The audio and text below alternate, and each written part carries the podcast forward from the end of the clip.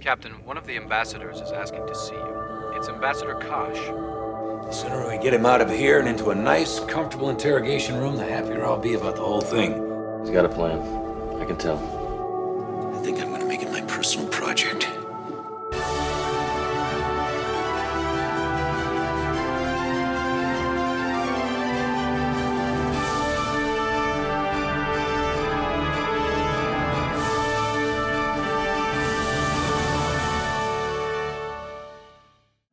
Problem. You want mayo on that?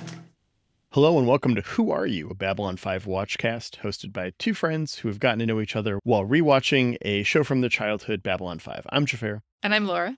And today we're going to play a card game.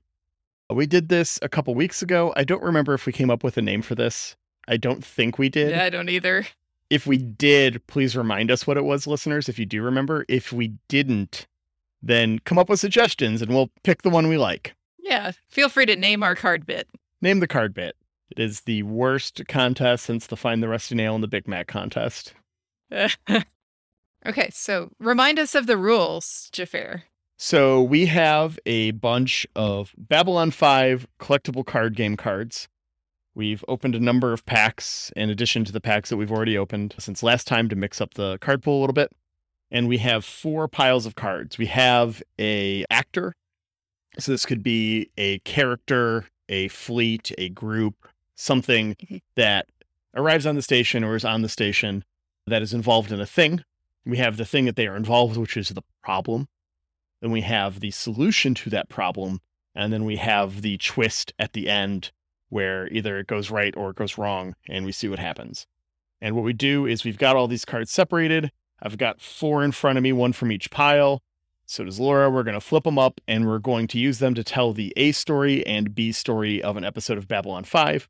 And we are then going to rate this theoretical episode of Babylon five on our typical scale of Babylon's one to five. Well, everything we make has got to be Babylon five, right? But yeah, well, let's see. Let's we did see. a really good episode last time. I was we did. very pleased with it. So let's see if we uh, get lucky again. Yep. All right, Laura, take us on our A plot. Okay, so I'm the A story this time. And I have, for our main character, or a character that's starting the A story, I have Rathen, who's okay. a Great Council religious caste member. Ah. And, ooh, Rathen gets himself into a situation involving racial hatred. That okay. is my, my second card. So let's see. Racial hatred should involve the humans, right? Yeah. I mean, that's... That's uh, the Minbari's kind of antagonist there. So, yeah, not giving up the ghost from the war. Mm-hmm. Still upset about the um, the murder of Dukat. Yeah, and he's religious caste, so maybe he's got a whole beef about the souls thing. He mm. knows about the souls. The religious caste knows that the Minbari souls are being reborn in humans. Yeah, and maybe the solution to this problem of the humans having our souls is we just eliminate all humans, right? Yeah, then the souls have so, to come back to the Minbari. Yeah, so he's he's starting out. This racial hatred cult. There's my okay. idea. Okay. And the solution to this problem, you know, it, it involves Babylon five because some attacks of this cult start happening on Babylon five. Mm-hmm. So his his racially motivated religious cult is taking down humans on Babylon five, and we have to involve the human special ops. So we get yeah. a special ops team together involving Garibaldi, of course. Yeah. Also Sheridan, because he's got to be involved for some reason, you know? Yeah, for sure. No, he's, yeah, he's, he's gun-toed and he's running in there. Yeah. And We've he's teamed up that. with Delenn because he's, he's crushing on Delenn at this point. Right. Mm-hmm, and so he's sure. teaming up and they're going to solve this thing together. The twist at the end is that there's several Minbari that are killed in a dramatic and sort of public way in this process of our resolving our story, and that creates further isolationism among the okay. Minbari. All right. Well, that's a strong A plot. You think so? All yeah, right. I think that's a good episode. All right. So our B plot is going to involve uh, commercial telepaths. Oh, okay. Right. Specifically, uh, a bunch of telepaths are mysteriously just like they're on their way to the station and their ship gets blown up. Mm. And we know as the audience that it is a shadow ship that blows them up. Okay. Now, how they resolve this, uh, they're worried about any possible survivors out there, right? So they send uh, a bunch of ships, but it's pretty far out. But Sheridan, in between everything else, pulls some strings and gets some emergency military aid. Okay. And gets some Earth Alliance ships. You know, maybe it's the Agamemnon, maybe it's one of his buddies or something that are out that way to go and find the survivors on the ship. But it ends in prophecy. One of the telepaths has a vision of the future and shadow attacks. Okay. I'm going to retcon a little bit of my story and say that there's signs of shadow influence on Rathen. Okay. As well. There yeah. we go. Okay. So what do you think then? This is, is a this strong a... episode. I like this episode. Yeah. I'd watch this episode. Mm-hmm. Do you give it a four? You give it a five? How do you feel? I really like the concept of the Minbari responding to the loss of their souls with like, well, we have to just genocide the humans. Mm-hmm. Because that seems like something like you find out this is happening, right? And then you've come to terms with it, and then you've got time to process it and think about it. And it's like, well, we've noticed we've had less great souls for a thousand years or something, whatever it is, right? And it's just like, well, let's just go take them back. Uh-huh. Yeah. I, I think this could out. be a, a yeah. Babylon five episode. Like, yeah, you do it in the right way. We get the right actors. Mm-hmm. It's good. All right. I'm here for it. Yeah, good job. Just like I am here for today's episode, season two, episode thirteen, Hunter Prey. So we open on this episode. We've got one of these great openings that I like a lot, mm-hmm. where we zoom in from outer space onto C N C. Great attempt at C G I here. Garibaldi's looking for Sheridan and Ivanova. We've got tense music in the background that, you know, something important is happening. Mm-hmm. And he seems shocked to find out that they've gone to Bay thirteen. Yeah. Bay thirteen, of course, quarantined, as we find out why, because Kosh's ship is there. Yeah, Kosh's ship is there, and it's creepy. Yeah. They discuss how little they know about it. Sheridan gets too close, and he triggers the Ring doorbell camera slash targeting laser. Now available on Amazon dot com. You know, it okay. might. Doesn't sound too bad. Targeting camera, man. Yes, you just like flip it on. Red dots. Please put down your weapon. You have twenty seconds to comply.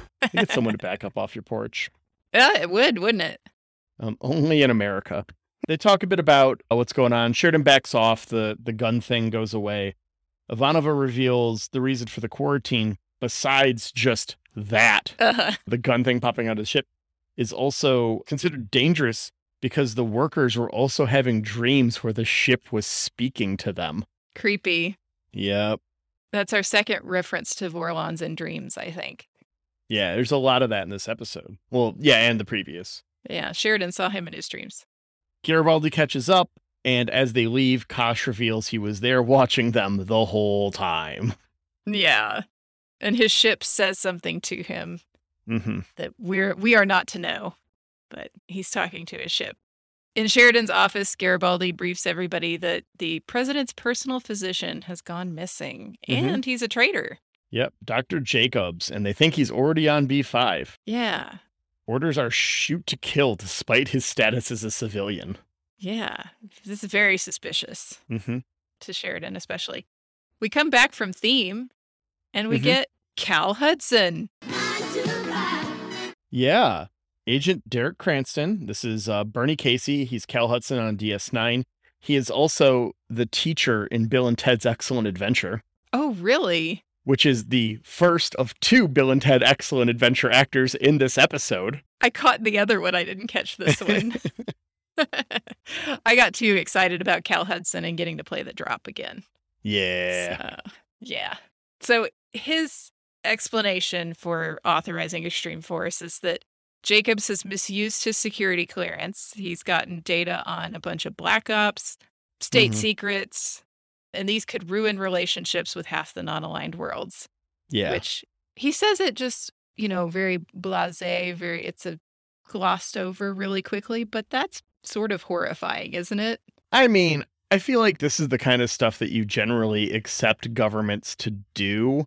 but mm-hmm. you don't want anyone to know. Like, it's watching the sausage get made. You know, like, I would expect our government to have a plan for most countries deciding to attack us, whether or not there's any realistic expectation of that happening. Yeah, but it's still one of those things you don't want to think about. And your brain probably actively avoids thinking about it. For sure. A lot of times. Yeah. Uh, yeah. Yeah. You don't want, you know, the news to hit and it's like, oh, United States plan to counter invade Russia. And you're just like, oh, that's terrible. Why'd we have that? But of course we have that. Yeah. Somebody's got to. Sheridan agrees to cooperate. He mm-hmm. orders Ivanova to search all the outgoing ships, slow down departures, and to cite mechanical problems. We've You've never done this in your work, have you, Jafar? Cite mechanical problems to buy time. Uh-huh. If I did, I wouldn't be admitting it on podcast. I've I've certainly never done this. It's the most ridiculous thing I've ever heard. Um, no, never. So Cranston leaves, but Garibaldi is feeling super sus about this whole thing. Yeah, they they know they're not being told everything. Yeah, but, you know, you got to go along to get along until you have more information, right? Yeah.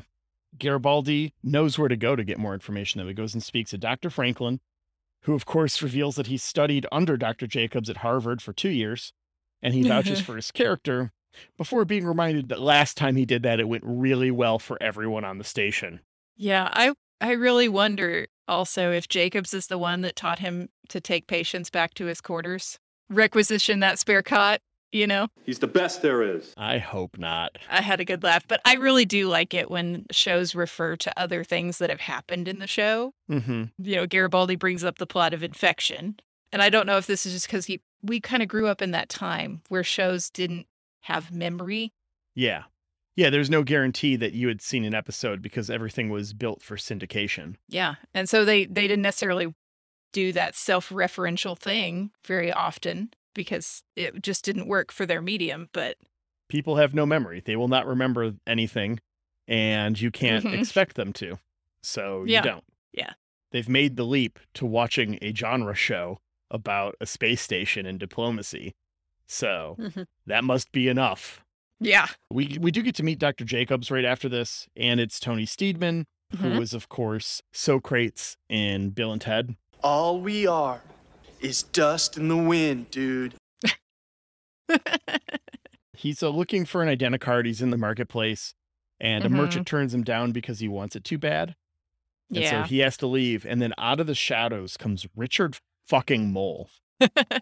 Richard Moll is probably the most that guy of that guys. Yeah. I know him mostly from Night Court, where he was Bull. He's the bailiff in Night Court, but he is in hundreds. He's all over the place. Like just, just everything from Jingle All the Way to But I'm a Cheerleader. He's just in everything. He actually almost had the role of Gul Dukat, I found out too, reading about him, which is something no. I had no idea. Oh my gosh, that would have changed Gul Dukat a lot.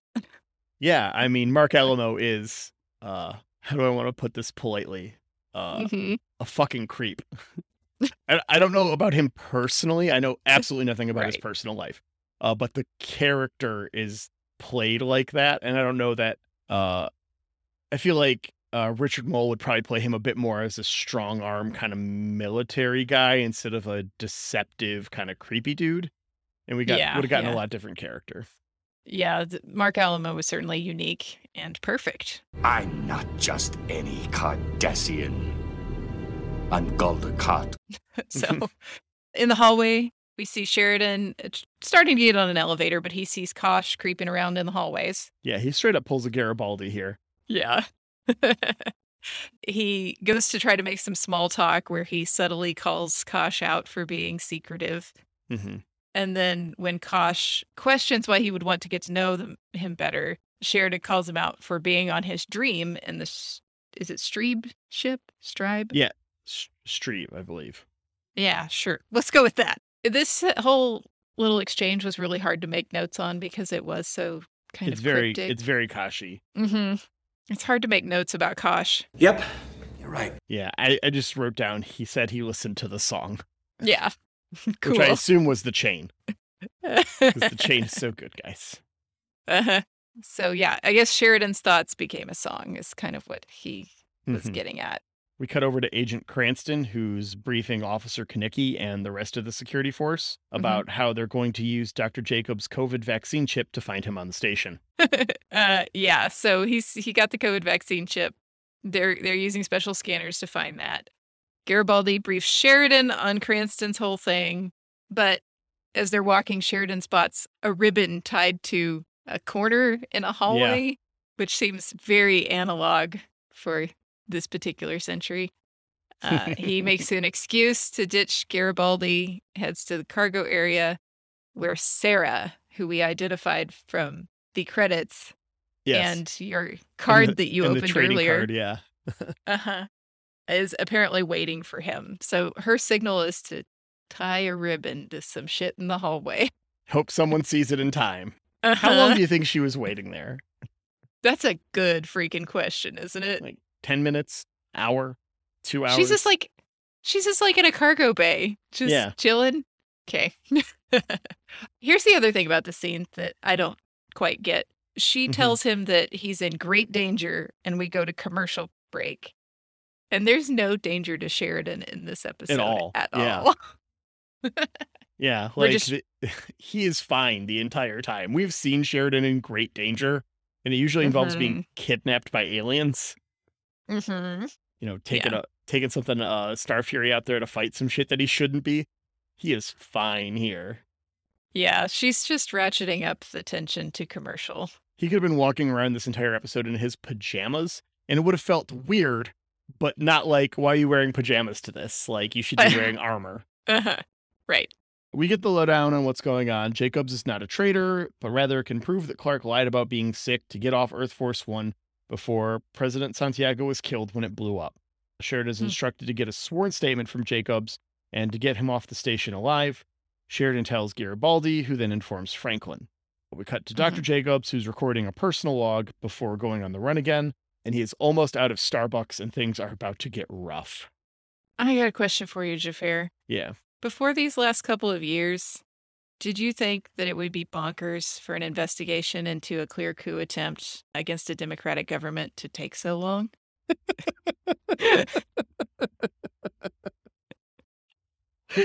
Oh, no.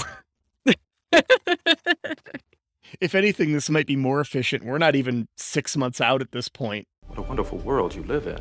Mm-hmm. Yeah.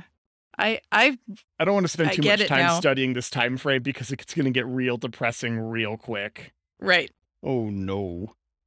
Anyways, we cut to Garibaldi's quarters, and Franklin takes a chance to gloat, but he's batting five hundred on personal references here, so uh, maybe he needs to calm it down a bit. Mm-hmm. Garibaldi throws on a hat, which I'm sure my dad actually owned a copy of. He calls it a disguise, another classic mm-hmm. homeschool security trick. All I know is this.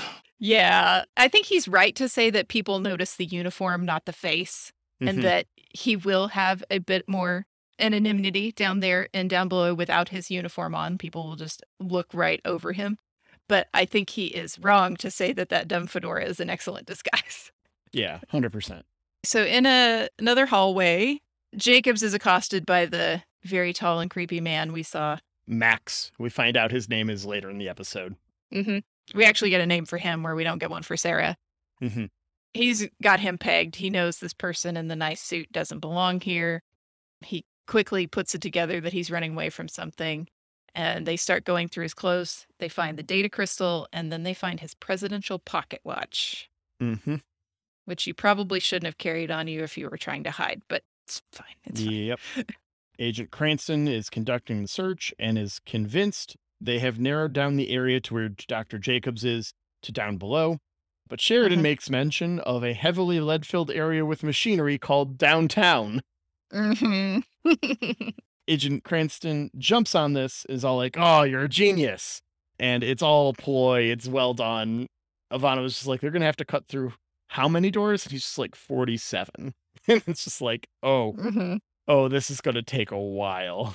I love that she calls him out, too, on the, the downtown name. Yeah. She's like, really? I mean, it worked. I, I agree, though. Could have been more inventive. Corwin calls right at the end of the scene and tells mm-hmm. Sheridan that Ambassador Kosh would like to speak to him. Yeah, this is a big deal because this has never happened ever. Kosh just never said he actually wanted to talk to someone before. Yeah, exciting. After this, Garibaldi and Franklin are in down below, and they eat some Nutri-Grain bars and wax poetic about the promise of the future, never living up to what everyone thought it would be, mm-hmm. much like Nutri-Grain bars. Maybe somebody should have labeled the future. Some assembly required. I thought this was really insightful. I was like, wow, he wrote a description of how millennials feel about everything before we were even grown up. Like, neat. So Franklin, after he finishes his Nutri-Grain bar, spots the vendor from earlier, and now he's trying to hawk that presidential watch. He's mm-hmm. trying to sell it. Yeah. Uh, it's funny that he was so smart earlier that he didn't step in the big pile of shit that was Jacob's whole mess. Yeah. But he got really dumb really fast. A watch from the president. Right, right. I can sell that. Garibaldi just harasses the shit out of him until he gets mm-hmm. the information that he wants. Yep. Good thing you're not in uniform, I guess. Uh... Meanwhile, Max calls Cranston and secures a ten thousand dollars finder's fee for turning over the doctor. Sheridan goes to Kosh's quarters, and they have a typical cryptic Kosh conversation. Mm-hmm. Although he does get a real nice never ask that when he's all like, what do you want? Yeah. But he does say a... it three times before Kosh is like, hey. That's offensive. Right. uh, he tells Sheridan he's going to teach him about himself mm-hmm. until he's ready to li- fight legends. So, I yeah. Don't... Yeah, it's very, very Kosh. And down below, Garibaldi and Franklin have found the kidnappers' hideout. Mm-hmm. While they're liberating Jacobs, Garibaldi gets himself stabbed because, sure of course. Does. And Jacobs tells Franklin that Max has the data crystal, so Garibaldi decides he's going to have to stay and get that crystal.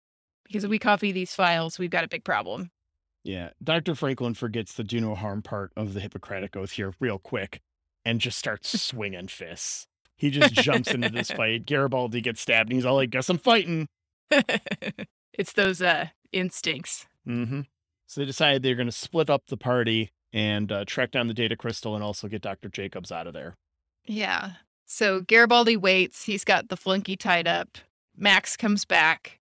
Garibaldi gives us a really fun, dramatic monologue while he's mm-hmm. also target practicing. Um, yeah. And Max gives up real quick. He's just like... He's so casual about fucking lethal force here. Just like, this guy, we don't even know if he's armed, right? Like, he just, it's not like he pulled mm-hmm. a gun on Garibaldi and he's just shooting around him. Mm-hmm. It is horrifying. I wouldn't be surprised if this Max is the kind of criminal that knows not to carry a weapon on him, because that's going to make whatever he's doing an automatic felony. And so he just does it. He's got a knife. He's got a little knife we see a couple of times. Oh, that's true. That's you're probably right. But it's, it's a... probably different with a gun. Yeah, it's a small knife. So mm-hmm. that's a pretty small blade. Yeah. Just Garibaldi in this scene. Like, if Garibaldi was a twenty-something in two thousand eight, he would still be dressing as the Joker for Halloween. Is the vibe that I get. Yep. Oh, I, I dated someone who dressed as the Joker for Halloween. But like once or like a bunch. Because there was that one Halloween where literally everyone was the Joker and mm-hmm. like not not a great character, one hundred percent to try to emulate. But, you know, you do it once. OK, yeah, it's, you know, how how did I get these scars or whatever? Right. Like uh-huh. want to see a magic trick. Like, yeah, OK, that was a fun, important movie for you, I guess. One year you get a pass, but multiple years. Yeah, for him it was like a kind of a serious cosplay thing. And there are lots of reasons that relationship didn't work out. Anyways, Cranston is pissed about getting the runaround, and Sheridan is just like, oh, okay, well, uh, the doctor needs me by, and talks everything over with Jacobs. They get the crystal, the password, and they have a plan to get Doctor Jacobs off of the station before uh-huh. these scanners kick in, because they found out that they could just use the station's scanners. As we've done, I think, at least twice before. Yeah. Although, um, to be fair, the last time they did it, Sheridan and Garibaldi kept messing stuff up because they were having boomer problems. It's true. So Sheridan's got a plan. Mm-hmm. We cut straight to Ivanova offering the internal scanners to Cranston. Mm-hmm. They've gotten it ready. In the background, Corwin is telling us that Ambassador Kosh is ready to leave. This part doesn't make sense to me. So, do, do, okay, do let's tell. run through okay. it real quick, and then I'm going to tell you my gripe. Okay, go for it. So they go through this whole thing. They scan the station. He's not on the station, right? Mm-hmm. Then Kosh's ship leaves, mm-hmm. right? And they're like, well, scan the ship. And it's all like one life form, non-human, because it's the ship, as we find out, right? It's a living right, thing. Right. And it's like, okay, oh, well, we can start a diplomatic incident with the Vorlons, or you can give up the ghost. He's not on the ship, right? Why the f- would he be on the Vorlon ship? That doesn't mm-hmm. make any sense. Okay. They've already scanned the station, mm-hmm. and they've already told us that their scans can't, like, it does nothing on the ship, right? Mm-hmm. Like, they haven't even been able to scan it to confirm that it's a life form at this point. Oh, yeah. Ivanova said at the very beginning, we've tried scanning it. We yeah. don't. We haven't learned anything. Okay. Yeah, yeah, yeah. Why does his ship have to leave the station and go jump away with Doctor Jacobs? He could just hang out in the bay and be there. This they, they've already passed the scan, and the ship uh-huh. doesn't leave until after. And we know that if you approach the ship, it targets you with its laser, with its Ring doorbell. Yeah. So no, no one's getting. No in one's there. going in that ship. Yeah. Yeah. Just leave it in the bay. It doesn't need to leave. I mean, it's nice to get the little bit of drama, and you could have the thing. You could still do the scan in Bay thirteen. It's all like, well, it's just Ambassador Kosh's ship, you know, like mm-hmm. it's the one thing we can't scan inside. And then they're just mm-hmm. like, well, scan it. You could still uh-huh. do the thing. I don't, I don't know. It's just it's like uh... it's already done. Like you've already scanned the station. You don't need to have him leave on the ship. You've already told us that. You've already set this table, you know. Mm-hmm. Yeah, no, I'm with you. Chekhov's I, non-operable I totally scanner tells us that this isn't a plot problem. Yeah, Cranston's pissed. He can't do anything about it. Sheridan rubs mm-hmm. his nose in shit to commercial. Yeah. And then we come back to the command staff, all entering Bay thirteen after Kosh's ship has returned. Mm-hmm. The hull patterns are moving, which is a cool effect. I do like it every time we see that. And Sheridan confirms that the ship is organic and alive. Mm-hmm. That's why it's registered a non-human life form. The ship reaches out and deposits a small package. The covering deteriorates, and we see Jacobs in his little fetal position coma. They bring him around, and he tells them that the ship sang to him while he was asleep. Yep. Sheridan meets again with his resistant agent contact, delivers a data crystal, and they arrange for Jacobs to be taken off to a safe space. Two things here. One, she's very high on the melodrama. And she tells him directly that he scored a major victory for the good guys, which might be the most suspicious thing you could possibly say right there. Right. If you have to tell me you're the good guys, I'm not so sure anymore. And scene. Yep, that's the episode. So uh, now I am dying to know, Jafar. Yeah. How do you feel about this episode? I'm kind of meh about this episode, to be perfectly honest. Like, it wasn't mm-hmm. a bad episode, but it wasn't a good episode. The stuff yeah. with Kosh's ship was kind of cool. Mm-hmm. Um, and like the effects. Yeah. And then, I mean, as far as like long-term stuff, like knowing what Kosh is actually saying, knowing what, uh, you know, there's a little bit in there about what they look like under the encounter suits. And it's all like, mm-hmm. you're not ready for that. And knowing that they're not ready for that. There is something that I was wondering is gonna if it's going to get referenced later that Kosh mm-hmm. says. I think it's in the first conversation. Sheridan asks him if that's ever happened before. And I think he's referencing, you know, showing up in my dream. Yeah. Like hearing the song. And he says, Kosh says once. And I was like, I don't remember if we're oh, going to find out what he's talking about. It's, I think it's with Delenn. I think it's with Delenn and the Chrysalis. Okay. Is the the implication, but I'm not one hundred percent on that. Okay. Also, in things I didn't clock, but I read online, apparently some of the language Kosh uses is very specifically pulled from the short story Childhood's End. Oh, really? Okay. Which, if you are familiar with, um, is a spoiler for what the Vorlons look like. Okay. Um, I don't know. And well, that's an Arthur C. Clarke, right? Yeah. So... Okay. Uh, Childhood's End is a, this is going to be super spoiler town, so just fast forward like two, maybe a minute right now, listener, uh, maybe a minute and a half. Uh, I'll try to get through it really quick. I'll just do the the plot twist. So Childhood's End, aliens show up on Earth, make it a utopia, elevate everyone, but refuse to let their pre- like what their physical appearance be seen as, right?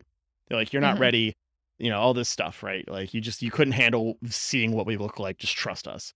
And then a third of the way into the book, it's been like forty or fifty years and the aliens reveal themselves and it's the fucking devil. Just like straight up, like every image of Satan ever, like the giant wings, the horns and everything. Right. Um, uh-huh. And so the Vorlons kind of using that language and referencing that, knowing that it's the inverse mm-hmm. with them is fun. Hmm. Uh, That's cool. Yeah. Also Childhood's End. Solid. Read it. Mm-hmm. Or if you don't want to read Classic. it, uh, Sci-Fi did a miniseries of it a number of years ago. That's really good. That's a, that's one of the classics. Charles Dance. Solid. Solid uh, adaption. All right. It's okay, safe now, listener. What was the other thought that you said? I, I interrupted you with a thought. Yeah. The Vorlon stuff is kind of cool. Um, It's just like kind of a blah episode. Mm-hmm. There's so many little holes in it for me. Yeah. Like, like you pointed out with Costa's ship, like it didn't actually need to leave. Mm-hmm. We don't get the whole, any of the conversation where Sheridan goes to Kosh and says, hey, I need you to do this for me. Yeah. Like that would have been an interesting, or could have been an interesting conversation to see.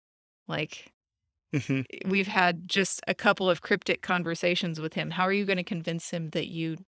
Yeah. I need you to hide this, this dude person on your ship. What? From my government. Yeah.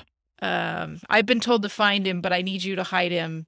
Uh, like, right, there's yeah. it's a lot of explanation there that goes just glossed over. And then just little writing things like like the you're in great danger when he's not in great danger at all. It was just like we got to ratchet up the tension with something, you know. Mm-hmm. So I don't think it's my favorite. You know what I didn't check that I normally do? Who wrote this mm-hmm. episode? Oh, yeah. That's a very good question. Oh, we didn't check it on the last one either, which I thought was... It okay. is? Okay. Yeah. I think we're in... I think we got one or two left in this season that aren't, but I don't mm-hmm. think there are many. Yeah.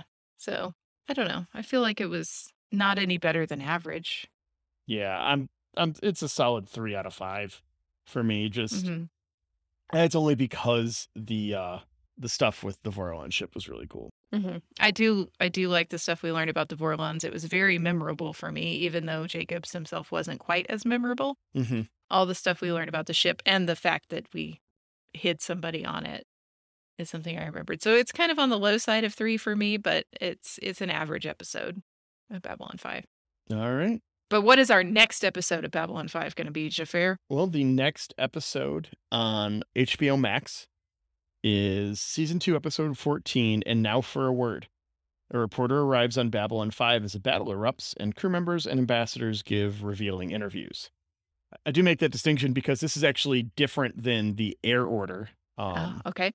The Air Order had Their Honor Lies as the next episode, uh, but we get And Now for a Word in this airing. For so that's what we'll be doing, the H B O Max order. I remember this being a very unique and fun premise for an episode, at least. I don't actually remember much of the plot. Yeah, I like I remember this episode happening, but I don't really, as far as what happens in it, I don't think I could tell you offhand. So I'm looking mm-hmm. forward to watching it again. Me too. All right. Well, thank you to Jeremy Siegel at jeremy siegel forty two dot bandcamp dot com for our theme music. Thank you to Angry Duck Time Machine for our podcast art. And, and thank you to you guys for listening. Yeah, oh, we appreciate sorry. it. No, I was just Yeah, go ahead, shoot us an email, who are you b five at gmail dot com. Uh, hit us up mm-hmm. on our Discord. Yeah. It's a fun community there. You should join it if you want. You know, whatever. Yeah, yeah you know. I'm not going to be the, the podcast that sits here and begs you to join our Discord. If you want to, we'd be happy to have you. Yeah, exactly. All right. Well, we will see you next week, Internet. Yep.